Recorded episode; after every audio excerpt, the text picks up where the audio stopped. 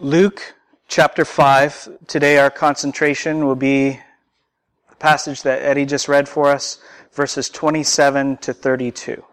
Luke 5, 27 to 32. We have been focusing intently. I hope that your heart has been intent and earnest as we've gone through. We have been focusing intently on the words of Jesus, the way that Jesus speaks, the way that he commands. He has been speaking in these two chapters, and his word, we have seen, carries all the weight of the word of God. For his word is the word of God. His mouth is the mouth of God, as his heart is the heart of God, as he is himself the Son of God the image of the invisible God, equal in power and glory to the Father in heaven. So he says, and his word does. He commands, and nothing in these chapters, nothing, period, resists the authority of Jesus Christ. Demons and fevers and leprosy and paralysis and guilt Flee at the word of Jesus. That's what we've seen in these two chapters. And now, in this passage before us, Jesus speaks again. And he has all the authority of the Son of Man. I need to talk more about that Son of Man passage in Daniel chapter 7.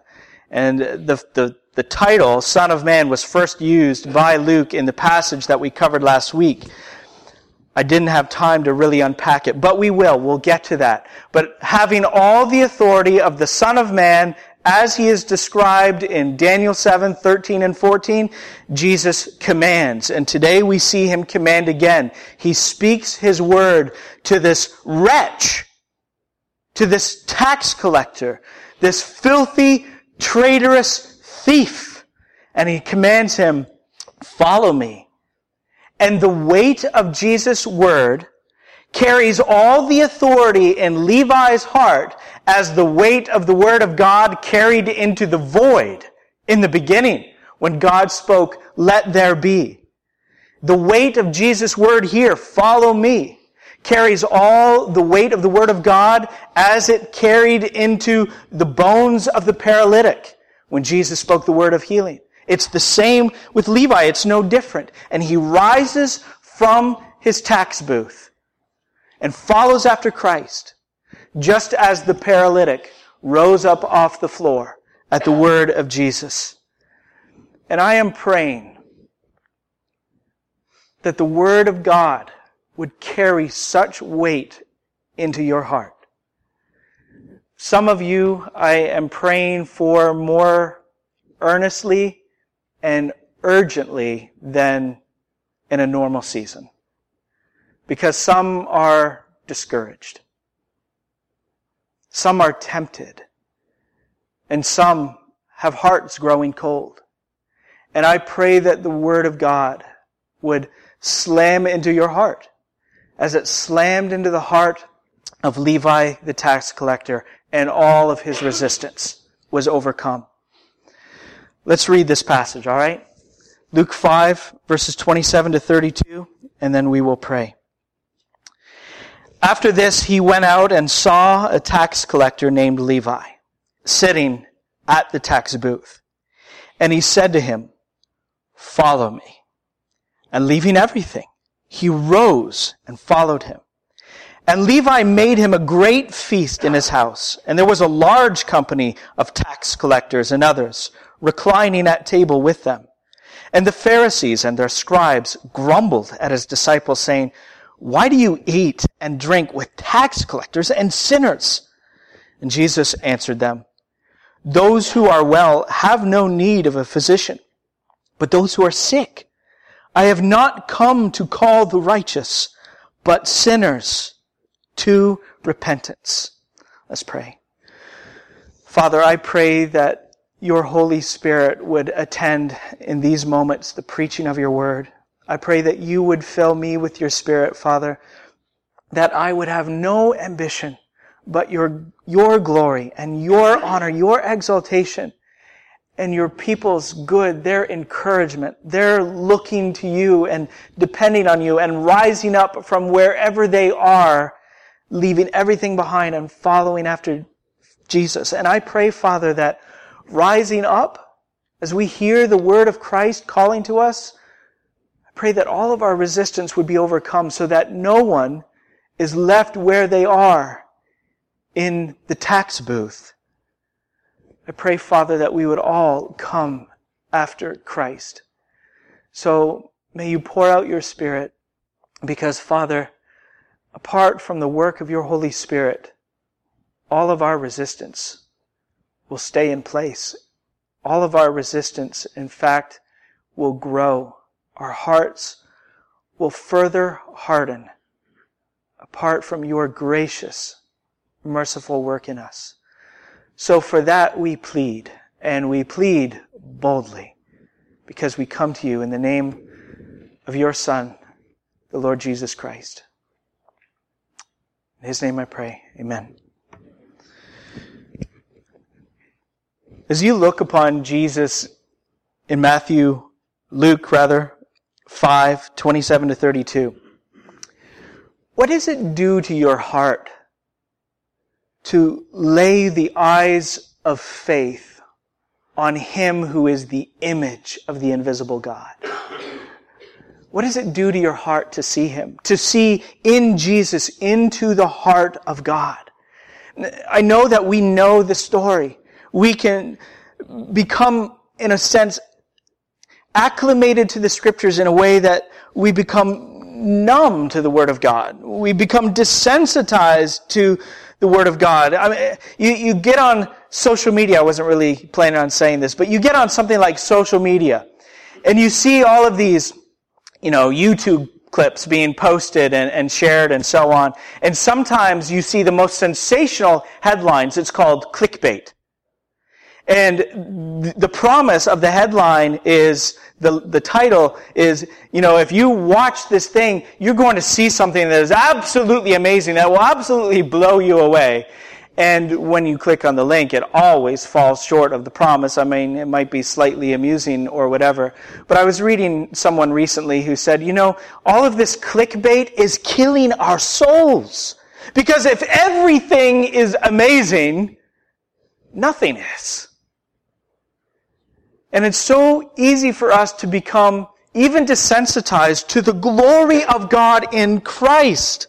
In Luke 5, 27 to 32, because we are inundating ourselves, we are gorging ourselves on the most trivial nonsense, on cat videos and whatever. You know, and it's just, it's, it's not right. It's not right. And I'm not saying there's anything wrong with watching a cat video, but to gorge ourselves on this stuff, and if you're not online, I don't know why, but cat videos and cat pictures and so on are, are all the rage. I don't get it. But anyway, that's what it is. What does it do to your heart to lay the eyes of faith on the one who is the image of the invisible God? To hear him speak the word of God and to realize that this one, the promised one, the son of man, come at long last, is making wretches his own. Who would have thought? He is making wretches his own. And I'll lay that out. I'll tell you why this man is such a, a filthy, miserable wretch that he is. But this is what Jesus does. This is the heart of God and it should lead our hearts to worship, to worship our God, because He has made us His own by sending His Son to come to this place, to live for us, and to die for us upon the cross of Calvary. So I want to know, what's your response to Jesus? How do you, does your heart respond? Do you reject Him still, like the Nazarenes of His, his hometown? Or like the Pharisees are doing as we read. Does your heart reject him still? Or are you like one of the, the thousands of Galileans who just want to exploit him for his gifts, for the good things he can add to your life? Or are you like these few who hear the call of Christ and find him to be irresistible? Do you find Jesus irresistible or does your heart resist him still? Verse 27 again. After this, he went out and saw a tax collector named Levi sitting at the tax booth and he said to him, follow me. This word that Jesus saw this man is not a light word. It's not how we would typically think of seeing, like a passing glance or just that he notices him. In fact, if this had been you, if you had seen this tax collector, and I had asked you a week later, hey, do you remember that tax collector you saw? You wouldn't get a dumb look on your face. You wouldn't be like, ah, racking your brain you would know immediately, yeah, I saw him. I remember him very well. And you would have all of these thoughts about what you had observed. Because this word for saw speaks of a very deliberate, attentive, considerate seeing that weighs whatever is seen. So Jesus is carefully observing him. He is paying close attention to him and he is weighing this individual. And what he sees is a man who is a wretched sinner. Do you know what a Jewish tax collector was? Now, you probably recall that Israel in these days is not autonomous and free, independent, and so on. They are under the Roman thumb, or put it another way, uh, the Roman foot is on the Jewish neck they are captive in a sense. They have certain freedoms, of course, but all within the, the boundaries that the Roman Empire had laid.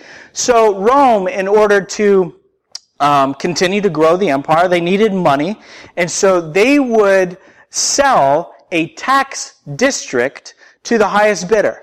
Whoever, you know, offered the most would have the opportunity to collect Roman taxes for that particular district. So from 9 to 5, Levi is enforcing Roman taxation and exploiting his neighbors for whatever extra that his heart desires because Rome allowed its tax collectors to do that. They could, you know, set the taxes so high and it didn't matter. And, and you think about this, Levi paid good money for this job, for this opportunity. Now, I, don't think that we, we get how awful this is. So let me put it in these terms. Imagine that, that Russia, when it was known as the Soviet Union, the communist Soviet Union during the Cold War, imagine that the Soviet Union had attacked the United States with the full power of its nuclear arsenal and prevailed over the United States. And the United States surrender. I know this is a horrible thing. You don't want to even think about this on 4th of July weekend of all weekends, right? But let's just say that the communist Soviet Union is the occupying force in the United States.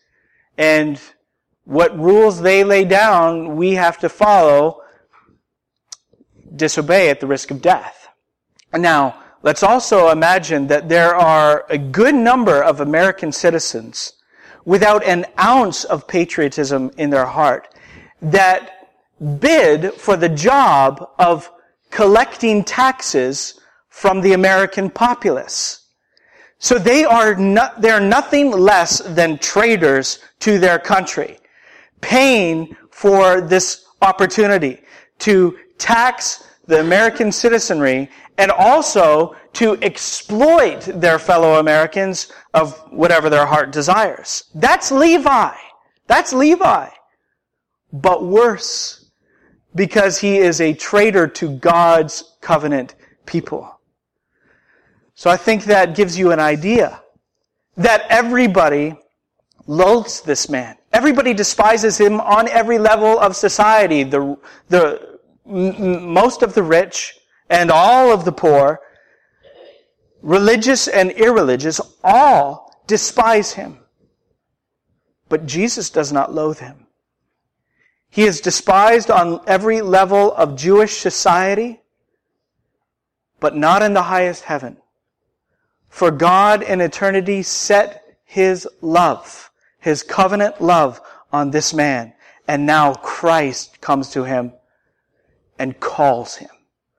Not because this man has so much great potential, but because this is the grace of God. Jesus says to him, follow me. It's not an invitation. He's not just gauging Levi's interest. He's not just, you know, seeing if Levi would like to or if he'd be available or anything like that. He commands him. He lays the summons of God's love upon Levi's life. And right then and there, Levi is done with the industry of sin. It has lined his pockets pretty well. And every day, his heart has grown further calloused to the commandments of God. And yet with one look and two words, the Son of Man breaks through and seizes hold of his life, takes over. And Christ, can you imagine what this man thinks? Christ would have him, even him, then he will have Christ. And it says that immediately he rises up, he leaves everything behind to follow after Jesus. I want to read that again. It says, and leaving everything, he rose and followed him. Levi's heart, in this one sense, Levi's heart in, in one sense is no different than the demon and the fever and the fish. These are the miracles that we have gone over these last couple chapters. His heart is no different than the paralysis or the leprosy. The word of Jesus prevails over all resistance. Charles Wesley wrote in a classic hymn that I don't know how many of us know, but I believe Karen knows it, and we need to, to start to, to sing it. But there's one verse. Charles Wesley wrote, Long my imprisoned spirit lay fast bound in sin and nature's night. Thine eye diffused a quickening and um, a raising ray. I woke, the dungeon flamed with light. My chains fell off. My heart was free. I rose, went forth, and followed thee. Who knows the, those lines? Jerry? Karen? Well, we're going to le- learn that sooner or later. You see what's going on here? The God who spoke, let there be light into the primordial darkness is shining the light of the glory of his son into Levi's dark heart. And now wretched Levi sees. And who does he see before him? Not a man that he wants to run from and hide from, not a man that he wants to exploit. He sees the glory of God.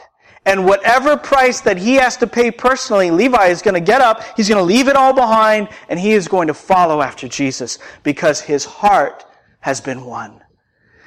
Now a question, an important question at this point. Does Levi have a will of his own? Does he have a choice of whether he will follow Jesus or not? Of course he has a choice.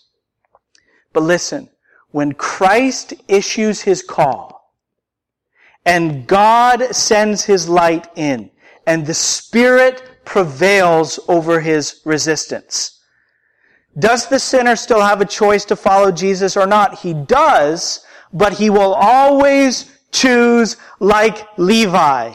He will rise, he will leave everything behind, and he will follow after Christ because his heart has been won. His affections have been won. They have come to life to God in Jesus, and he will follow.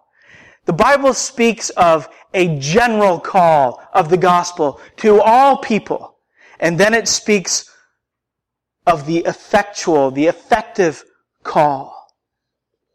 You can think of the one as the gospel invitation and the other as a gospel summons. And so the Bible says in one place, many are called, but few are chosen. And that call is speaking of that general call that goes out to all people regardless. But the Bible also refers to those who come as the called.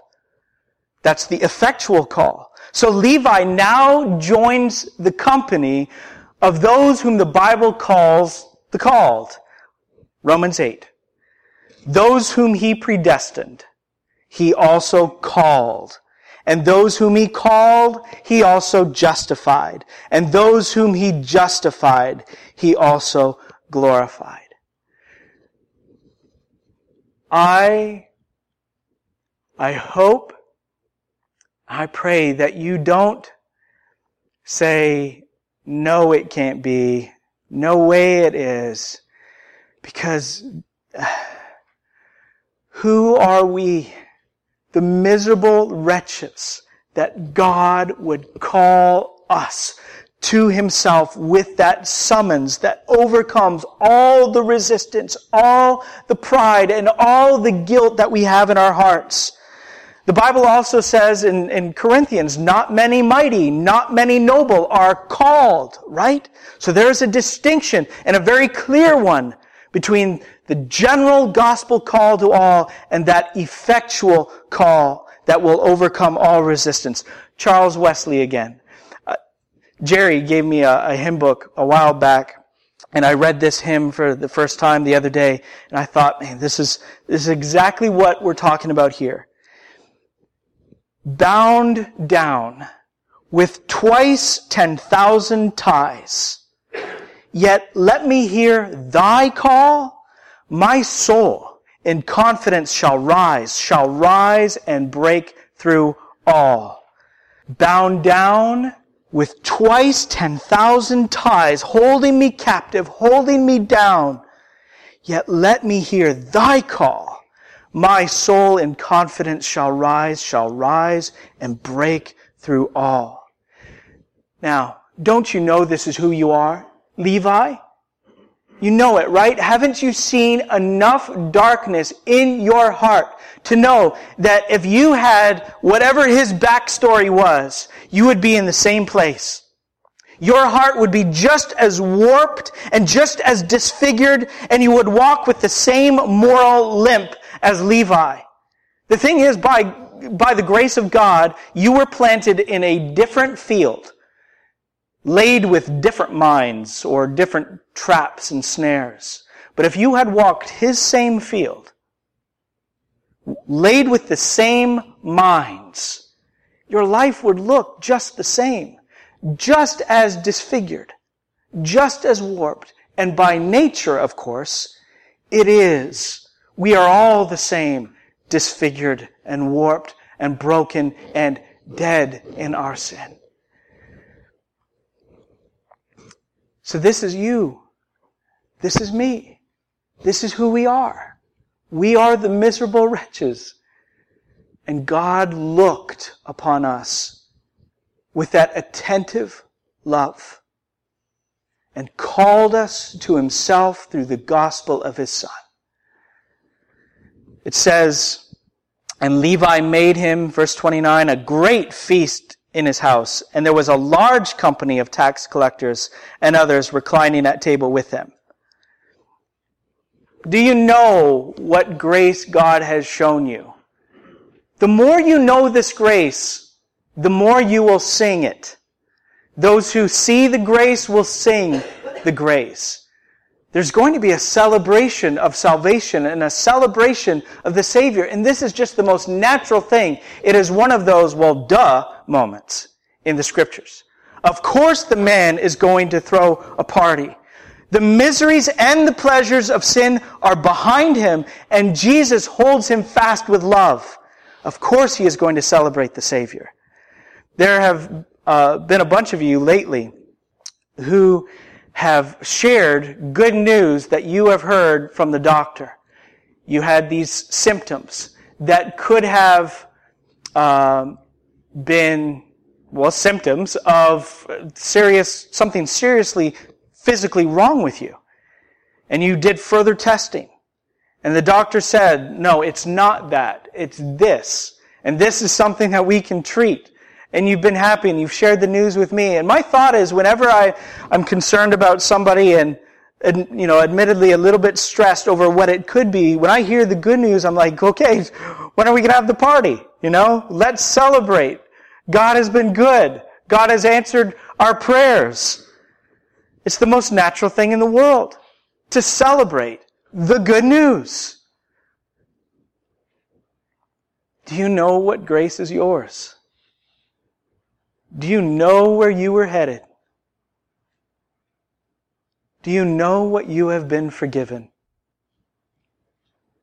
Do you know the intervention of God's mercy? How dare we, having received so great salvation, offer from our hearts so little praise?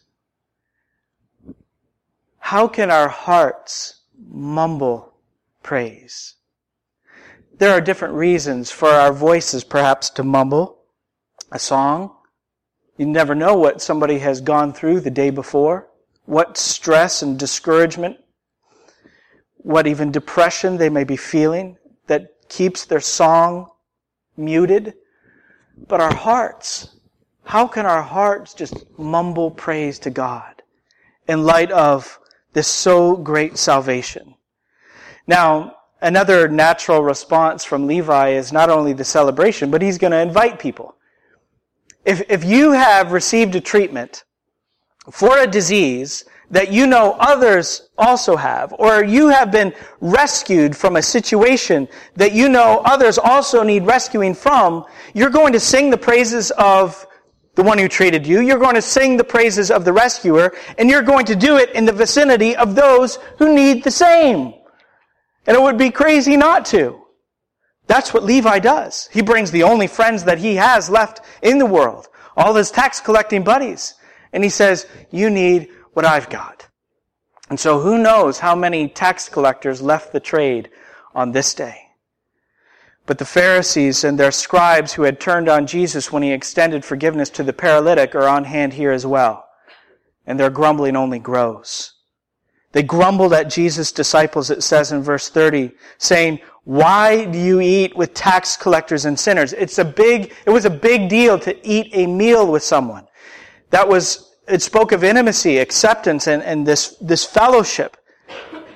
So it was a big deal that they would see Jesus eating with these wretches. And Jesus answered them, Those who are well have no need of a physician, but those who are sick. I have not come to call the righteous, but sinners to repentance. Again, what does it do to your heart? to see into the heart of God and knowing this is who He sends Jesus for. He comes for the wretches. He comes for, for the perverted. He comes for the miserable. He comes for the thieves. He comes for not only them, but he comes for the Pharisee too. He comes for the hypocrite and he comes for the self-righteous. He comes for all and he calls to all. But knowing who you are, you yourself knowing who you are, what does it do to your heart? To hear that Jesus comes for sinners, to call them to repentance. This is the first of three times in Luke's gospel that we're going to see these Pharisees at odds with Jesus over tax collectors. First of three times that they're going to have this conflict. So who are these Pharisees? Um, let me just keep it brief. The Pharisees are these lay people who are leaders in religious life in Israel who pride themselves on keeping their noses clean by law and man-made tradition. And the tax collectors are those who wallow up to their necks in the world, in the moral filth of the world. Now, let's think about this if the portrait of sin is in fact a mirror in whose life, In whose character do you see your reflection? If the portrait of sin is a mirror, and it is, in whose life, Pharisee or tax collector, do you see your reflection? Such is the power of sin's deception. And such is our complicity with sin that I find in my own heart that the roots of both go down deep and are tangled together. And I think that if you know yourself and you will be honest, that you would say the same. That you see yourself, your reflection in both of these. Those who pride themselves on keeping their noses clean and those who like to wallow in the world every once in a while. Now let's apply this to our context, okay? I mean, how can we not? The Pharisaical heart has no heart whatsoever for the tax collector. And today's Pharisees are much the same as they were in the past. They can't stand a certain kind of person in their house. That's a Pharisee. They can tolerate a certain kind of sin. They might even be able to wink at a certain kind of sin. But so dark a shade or such a dark perversion or whatever, then they cannot abide it. They can't stand it. And the church is filled with Pharisees that can abide. I'm going to pick on something that's in our attention today. They can abide a certain shade of sexual immorality and others they can't. But here's the thing. The lines that these Pharisees draw are not biblical lines. They aren't biblical lines. So let's talk about what's going on in our world today. The United States, for its beginning, I think, is utterly unique in human history for the beginning of the nation. And what started the principles upon which the nation was founded are something to cherish, something for you to uphold, and something for you to protect. You do well to protect it. In fact, you love your neighbor to protect those principles because those principles are good for the world. But I want you to remember something, American citizen. We are strangers in this world and pilgrims. We are exiles not yet home. And the United States is not that kingdom that cannot be shaken. The United States is not that kingdom which cannot be shaken. So it's the 4th of July weekend, and all across this country, there are millions upon millions, and don't think that the media is just necessarily blowing up the numbers, because it's true. There are scores of millions of people who are celebrating the newfound so-called freedom for same-sex marriage. The tax collectors, are reveling in their sin and they are flaunting it. But I want to ask you, do you hate them? Do you hate them for it? Well, I don't hate them for it, but I don't really have love in my heart for them, then you hate them. Those who have no love in their hearts for the Levites, the tax collectors, for those who are flaunting their sin, those who have no love in their hearts for them are the Pharisees. And that's plain and simple, and that is clear from the Word of God. I, I want to say something because I know how uh, uh, just about all of you, except if you're maybe really young, uh, grew up. When I was a, a kid in the 80s and a, a teenager in the early 90s and mid 90s, oh man, the, the jokes were cruel. There were the insults, you just, you, people popped off all the time. And there were all kinds of insults going back and forth. And if, I mean, that's what it was. That's the way the culture was. And the church participated. brothers and sisters in Christ participated. And as far as we ever participated, we were wrong. We were wrong. And I also want you to know something.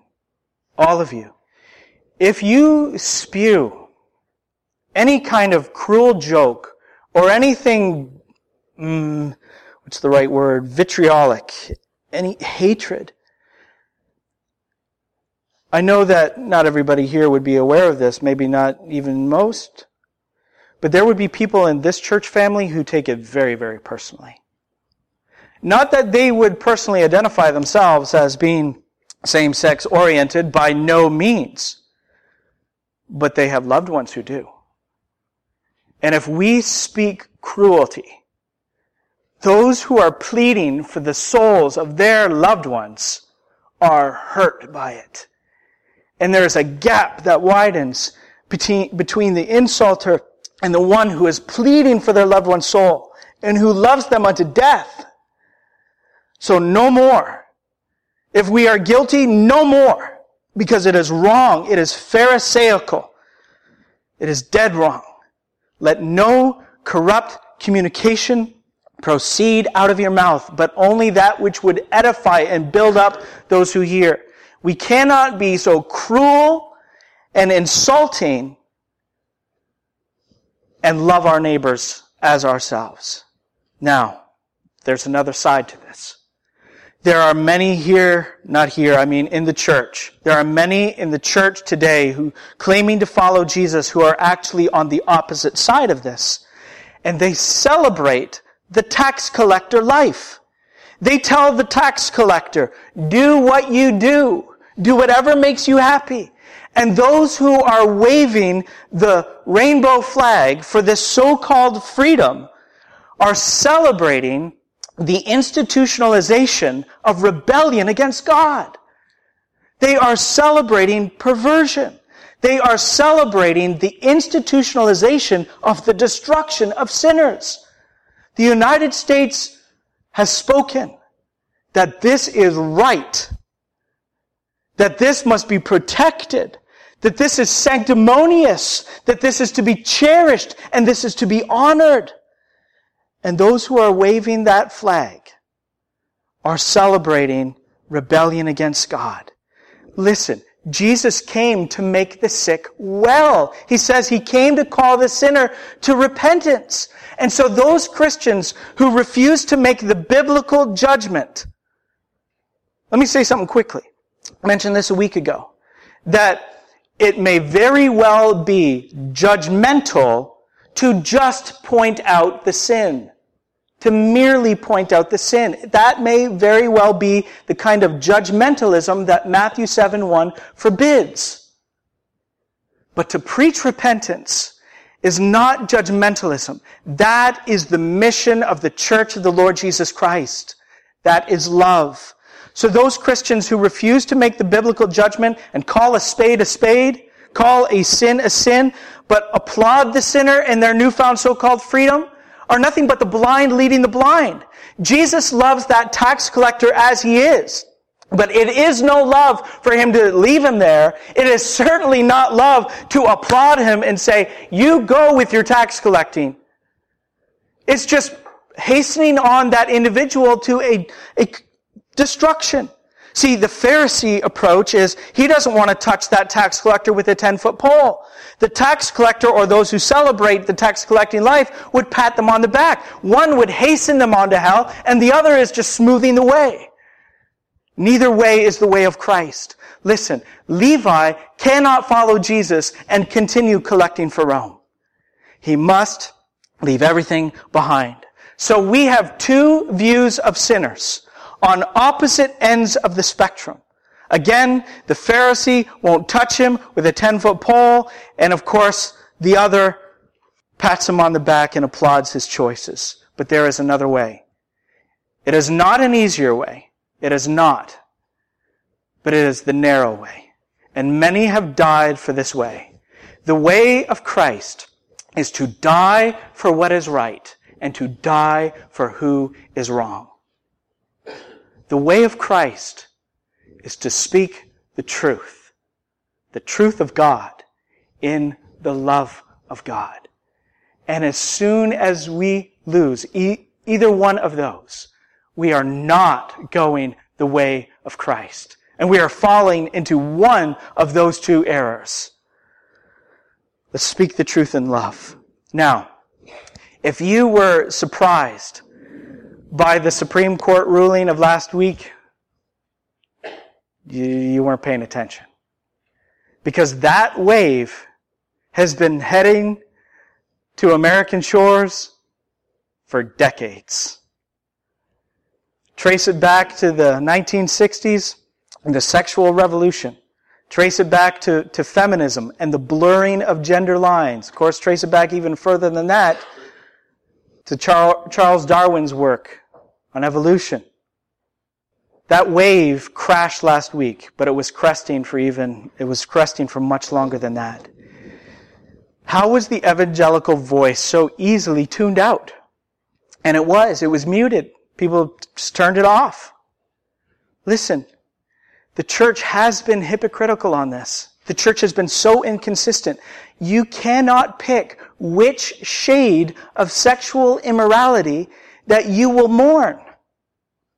You cannot pick which shade of sexual immorality you will denounce.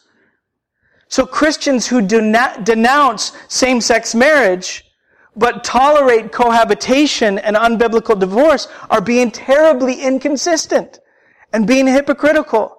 And for years, both have been rampant in the church and the church has turned a blind eye. Parents have turned a blind eye. Grandparents have turned a blind eye. You know, one of the, the worst sins, uh, I say worst sins, one of the, one of the terrible sins that we see in the lives of many godly men that mark them, that, that marred them, was the passivity of their approach to their children. Like David and Samuel and so on, they would not correct their children. They would not say, this is wrong. They wouldn't, I'm not telling you to stop loving your child or anything like that. I'm telling you to lay your life down as Christ laid his life down. Lay your life down for what is right and lay down your life for who is wrong. It will not be easy. That is the way of Christ. Jesus says, follow me. How you love sinners is a clear sign whether you are following the Jesus of the Bible or not. How you love, how you relate to sinners. Because if the Jesus that you follow doesn't love the tax collectors, you are not in fact following Jesus. If the Jesus that you follow does not preach repentance, you are not following Jesus. The Jesus of the scriptures loves the tax collector but will not leave him where he is. He calls him to repentance. We cannot love and follow Jesus if we have a different approach. The thing is, we want to reduce Jesus, and Jesus is irreducible. We want to remake Jesus, and he will not be remade. We want to cut out parts of Jesus, but it can't be done because as soon as you reduce the irreducible Christ, you don't have Christ. You have a graven image. You have an idol. Jesus made in the image of tradition or the way of the world as it is right now. Jesus made in our own image. We must follow this Jesus who loves the tax collector unto death and calls him to repentance. That's the Christ we follow. So I'll ask you what I asked you at the beginning. What does it do to your heart to see the image of the invisible God? To lay the eyes of faith upon Him, to hear His word and to see into His heart and find out that this is the heart of God. Would you change Him? Would you reduce him to less than he is? Or do you find this Jesus to be irresistible? Does your heart rise to meet him? And will you follow no matter what the cost? Let's pray. Father, if we would know ourselves by your word, we would know that this is us. We, we are the Pharisee, looking down upon the sinner and scorning him. But we're also the tax collector, just wallowing in the sins that we prefer. Father, I pray that we would hear the, the call of the Lord Jesus, our righteous, our holy, and our merciful Savior, who gave up his life upon the cross that we might live. I pray that those who are here would hear his call, follow me. And we would look at every other choice and we would reject them. We would turn away from them. And we would only follow Jesus. Not a Jesus that we would cut up and repaste in the image we want, but we would follow the Jesus that you have sent, the Jesus of your word, who yet lives and reigns in heaven and is coming again to save all of those who follow. May we follow faithfully.